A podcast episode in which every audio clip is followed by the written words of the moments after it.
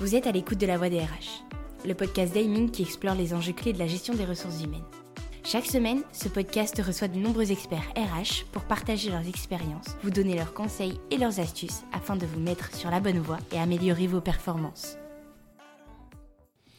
Bonjour à toutes et à tous, je suis Marie-Sophie Zambourg, experte en recrutement avec près de 20 ans d'expérience au compteur et créatrice de contenu, notamment sur LinkedIn. Pour ceux qui me suivent, vous connaissez ma passion pour l'univers des ressources humaines au sens large. Aussi, vous ne serez pas surpris de me voir aux manettes aujourd'hui pour animer plusieurs épisodes du podcast Hemming dédié au RH. Pour parler avec vous de ces sujets, je ne suis bien évidemment pas seule. Je suis accompagnée, et même extrêmement bien accompagnée, de Cécile Rivoiron. Mais le plus simple, c'est que je te laisse te, te présenter. Je t'en prie, Cécile. Merci beaucoup Marie-Sophie. Je suis Cécile Rivoiron, je suis manager du département conseil qualité de vie, conditions de travail chez. Je vais avoir la chance d'animer quatre épisodes autour de deux sujets qui me tiennent particulièrement à cœur et que j'ai personnellement choisis. Le premier, la prévention des risques psychosociaux et plus largement la santé au travail. Et le second, la digitalisation des RH. Pourquoi ces sujets, me direz-vous? Parce qu'ils sont tout simplement incontournables. On parle de plus en plus des RPS et de la qualité de vie de travail. Pourtant, les mots du travail explosent, littéralement. Dès lors, faut-il être fataliste? Que peuvent mettre concrètement en place les organisations pour tenter d'y remédier? Second sujet, la digitalisation RH. Un enjeu crucial puisqu'elle a, entre autres, pour vocation de permettre aux RH de se concentrer sur le cœur de leur métier, à savoir l'humain et l'amélioration de la QVCT. Aujourd'hui, nous allons débuter par les RPS. Dans cette première partie, nous braquerons les projecteurs sur ce que sont les RPS et évoquerons les principales raisons amenant les entreprises à engager une démarche sérieuse de prévention des RPS. Ma première question, on entend de plus en plus parler des RPS et de l'obligation réglementaire de les prévenir et les évaluer, mais il n'est pas certain que la notion soit vraiment très claire pour tout le monde. Aussi, première question, qu'est-ce que les RPS en fait? Quelles sont les obligations légales des employeurs sur ce sujet? Donc effectivement, le contexte actuel euh, qui a été amplifié par euh, la crise sanitaire fait que c'est un sujet qui revient vraiment euh, sur le devant de la scène euh, de façon assez, fréquente. donc déjà les RPS, donc ça veut dire les risques psychosociaux.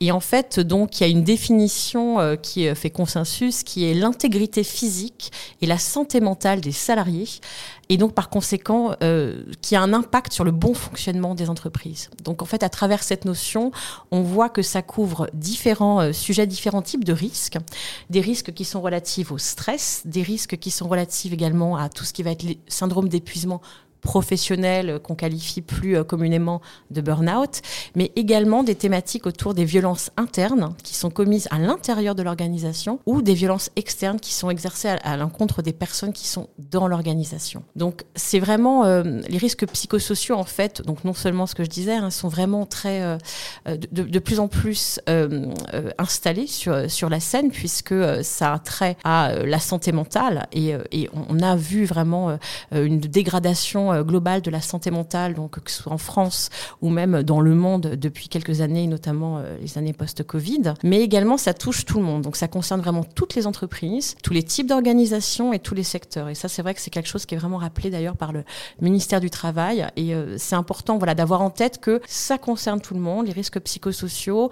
Et dans cette notion-là, c'est vrai que j'évoquais aussi le stress, hein, qui est vraiment un, élément important de, des risques psychosociaux. Quand on parle de stress, on parle surtout du stress chronique.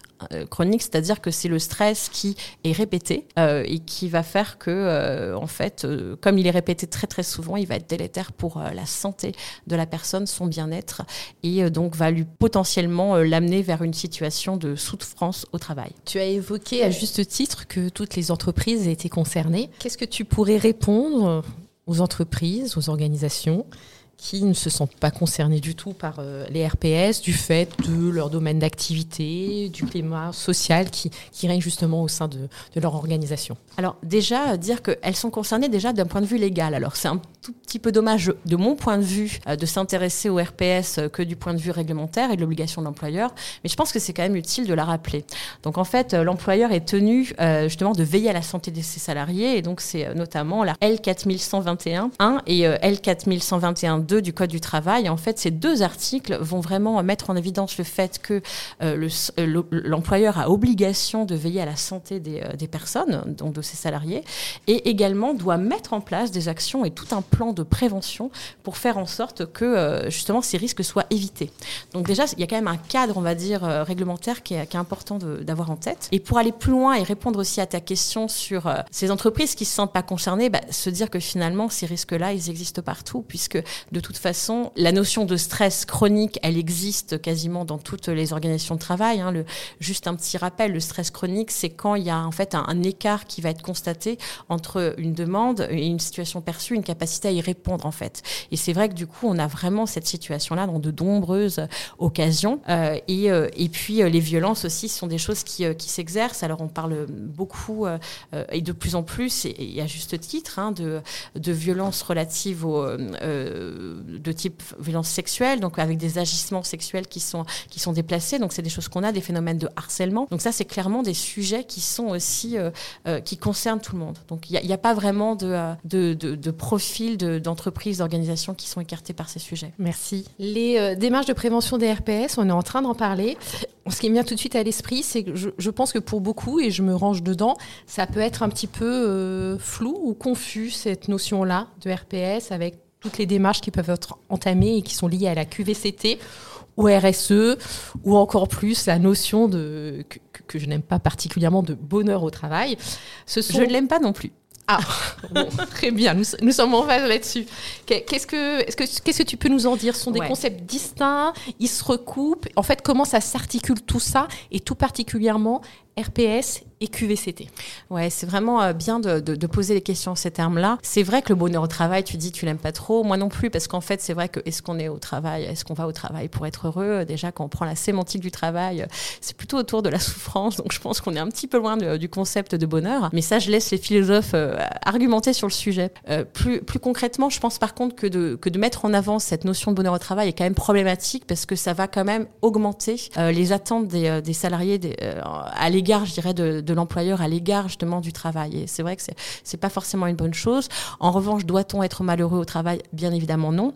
Et c'est de ça dont il s'agit en fait. Hein. Donc c'est vrai qu'au travers des risques psychosociaux, il y a quand même cette notion de se dire on veut à tout prix éviter des souffrances au travail, hein. des souffrances au travail qui vont avoir un impact direct pour le salarié, mais également qui auront un impact dans le dans le cadre du climat social d'entreprise, dans le cadre justement de, euh, de tout le contexte organisationnel. Donc c'est vraiment ça qu'on veut éviter. Pour ce qui est de la qualité de vie, conditions de travail, donc déjà rappeler qu'aujourd'hui, effectivement, on parle plus de QVT, hein, qualité de vie au travail, mais de qualité de vie et conditions de travail. C'est quand même une évolution qui est importante puisque derrière le C de QVCT, oui, justement, j'allais te dire, est-ce que c'est pas juste de l'ordre de cosmétique? On peut se dire, c'était QVT, maintenant c'est QVCT, c'est du rebranding, mais en fait, qu'est-ce que, qu'est-ce que ça change in fine?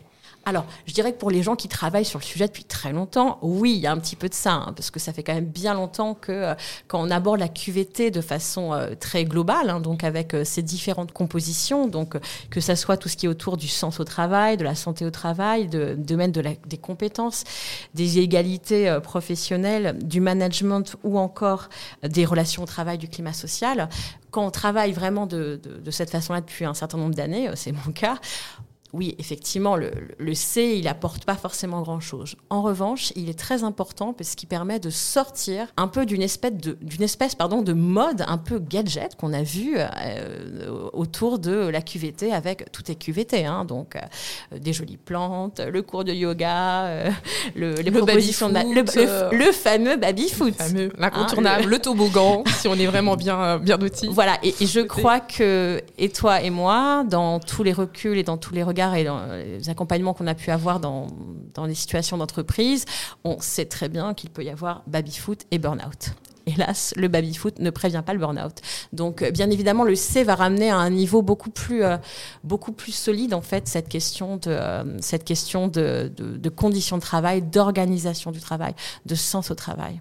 Donc oui, je pense que c'est c'est vraiment important de de, de l'ajouter en fait. Et euh, ça donne beaucoup de sens. Et ça permet effectivement de sortir peut-être d'une mode euh, un peu QVT gadget où on met euh, tout et n'importe quoi derrière. Et qui dessert du coup. Qui dessert vraiment tout le travail qui est fait. Pour faire prendre conscience que finalement donner des bonnes conditions à ces équipes pour fonctionner, à ces salariés, c'est quand même ce qui va permettre d'assurer une bonne exécution du travail, un bon cadre et donc in fine une performance d'entreprise.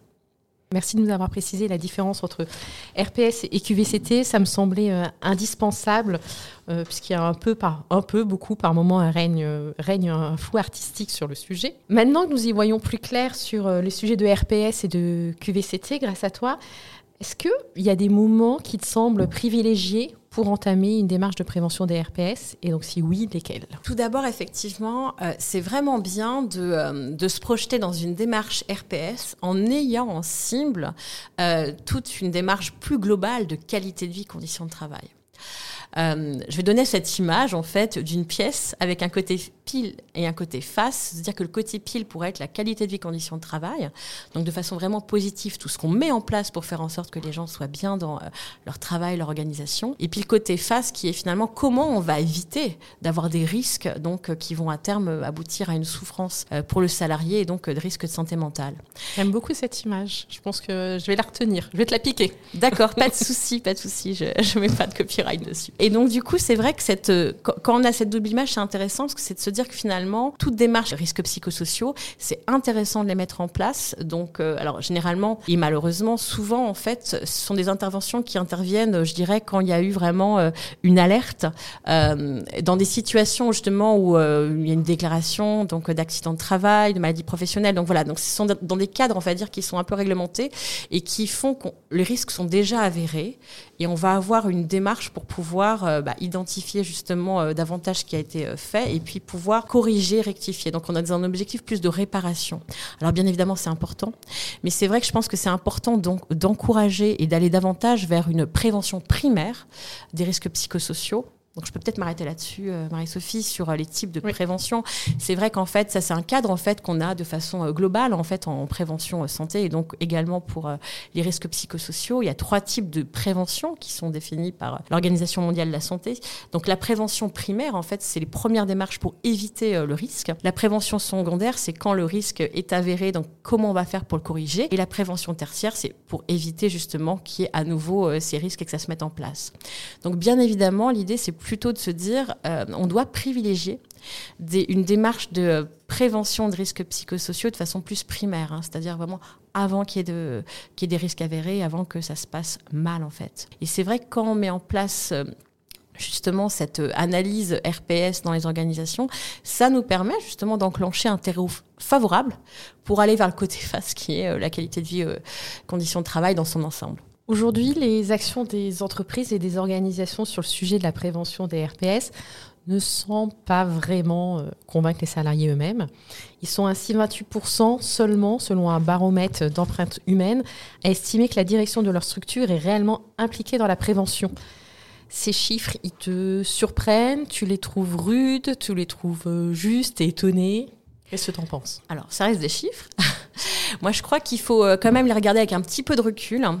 se dire que souvent aussi, alors effectivement, hein, c'est pas très bon, euh, ça laisse penser que les employeurs ne font rien. Je pense qu'il faut quand même les, euh, voilà, les prendre avec un peu de recul et se dire que souvent, les salariés n'ont pas forcément connaissance de ce qui est mis en place par leur employeur. Et donc, du coup, ça peut faire un écart de perception. Donc, je pense qu'il y a probablement, la réalité peut-être moins négative que, ces chiffres-là. après, très clairement, c'est un sujet qui n'est pas encore assez porté euh, dans, les, euh, organisations, dans les entreprises. Et c'est vrai qu'il y a vraiment un. Enfin, voilà, parce qu'il y avait aussi euh, ce sujet qu'on évoquait tout à l'heure de QVT gadget, où on va mettre un petit peu de saupoudrage par-ci, par-là. Et c'est vrai que c'est assez simple à mettre en place, mais, mais ça n'a malheureusement pas d'effet, en fait. Hein. et c'est vrai que ça a même des effets, des fois inverses. Je, rebondis sur le sujet QVCT, RPS. Les, salariés, les collaborateurs ne sont pas forcément totalement convaincus de l'implication et de l'engagement des, des, organisations. Euh, est-ce que toutes les démarches qui ont été liées euh, à la QVCT, anciennement QVT, qui sont perçues un peu comme gadgets, c'est au détriment des réelles actions euh, liées au RPS et à la prévention? Ça, c'est une sacrément bonne question, Marie-Sophie. Je te remercie de la poser. C'est vraiment une question laquelle j'ai pas vraiment de réponse par rapport à ça, parce qu'en fait, il faudrait vraiment euh, pouvoir analyser, avoir du recul là-dessus, hein, pour pouvoir euh, dire vraiment qu'est-ce qui marche, qu'est-ce qui marche pas, et puis euh, en quoi finalement ça a pu nuire. Mais ce qui est certain, c'est qu'il n'y euh, a pas de cas de situation, euh, comment dire, dans, les entreprises qui ont mis beaucoup de QVT gadgets, il y a quand même de la souffrance au travail. Il n'y en a pas forcément moins qu'ailleurs. C'est des choses qu'on observe. Euh, il y a un tabou là-dessus. Hein. C'est vrai que je pense qu'il y a quand même un certain nombre de, de personnes qui ont été en situation de burn-out et qui n'en parlent pas, qui n'ont pas envie d'en reparler. Et on peut comprendre aussi ça parce que c'est vrai qu'il y a, c'est pas quelque chose qu'on va mettre sur son CV, n'est-ce pas? Donc c'est vrai que du coup c'est très, c'est assez, euh, assez compliqué finalement de, euh, voir en quoi ça peut nuire. En tout cas, ce qui est certain, c'est que euh, ce sont les actions les plus durables, les plus ancrées, qui vont avoir du sens et qui vont fonctionner. Donc c'est vrai que ce sujet des RPS, c'est intéressant de, de, de l'aborder de façon continue et pas seulement une fois le mettre en place. On est vraiment sur un sujet qui évolue. Les, entreprises sont des organismes, des organisations, c'est des organismes comme des organismes vivants. Il y a tout ce vivant qui existe avec toute cette complexité. Et c'est vrai que c'est vraiment important de régulièrement faire le point sur euh, sa situation, euh, évaluer ses risques, on en est où, on va où et euh, qu'est-ce qu'on met en place? Je pense que c'est vraiment là où il y a la clé en fait.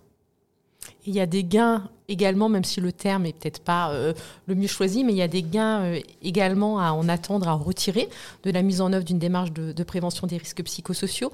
Est-ce que de manière pragmatique, justement, tu peux nous en dire plus sur euh, ces gains ou ces avantages, le terme n'est peut-être pas le mieux, mais de, mise en place d'une politique de, prévention des RPS alors, si tu veux bien, je vais, te poser la question à l'envers.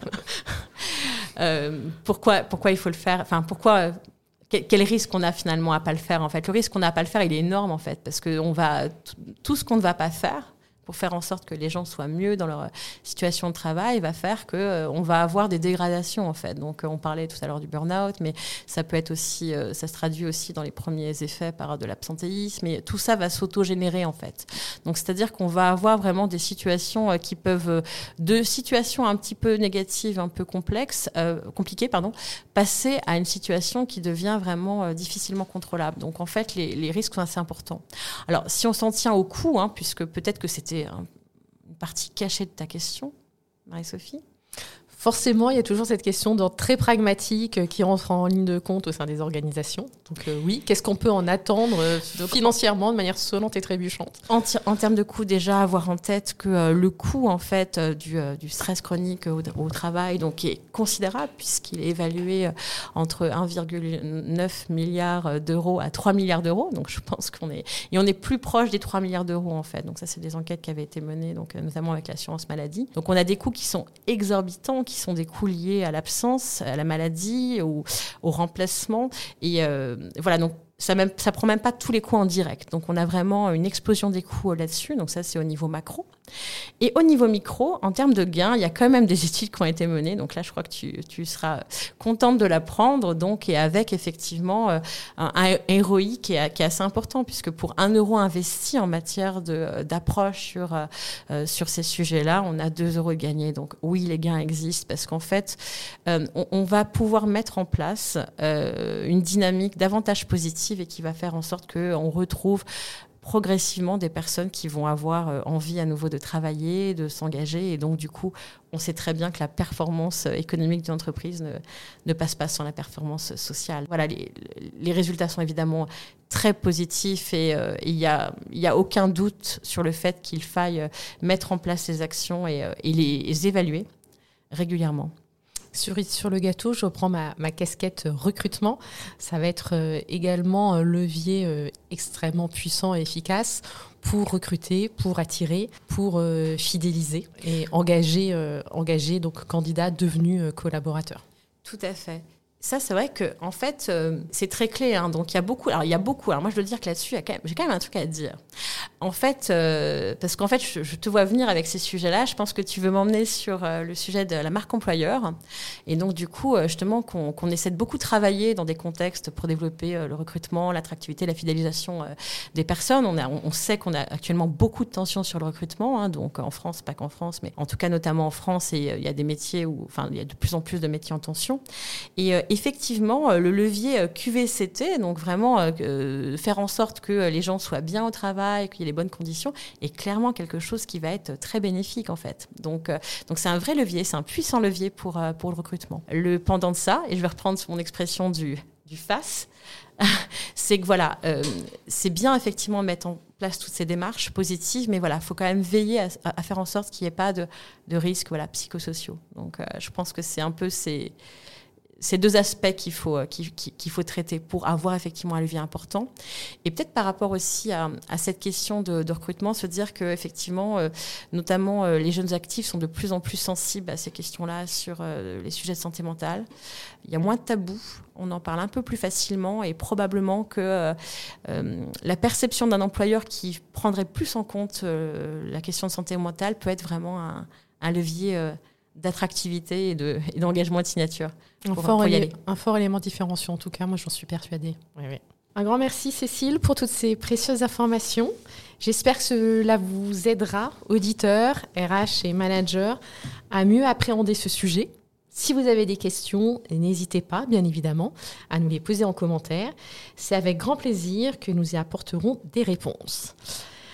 Maintenant que nous avons défini les RPS, les obligations légales en la matière des employeurs et les multiples raisons de se pencher sérieusement sur le sujet, je vous propose de nous retrouver dans un prochain épisode de ce podcast Aiming pour évoquer plus en détail quels sont les types d'actions concrètes possibles et comment les mettre au mieux en œuvre. Enfin, sachez que vous pouvez nous retrouver sur l'ensemble de vos plateformes de diffusion habituelles. Et moi, je te dis à la semaine prochaine, Cécile, pour aborder la suite de cet épisode la semaine prochaine, Marie-Sophie.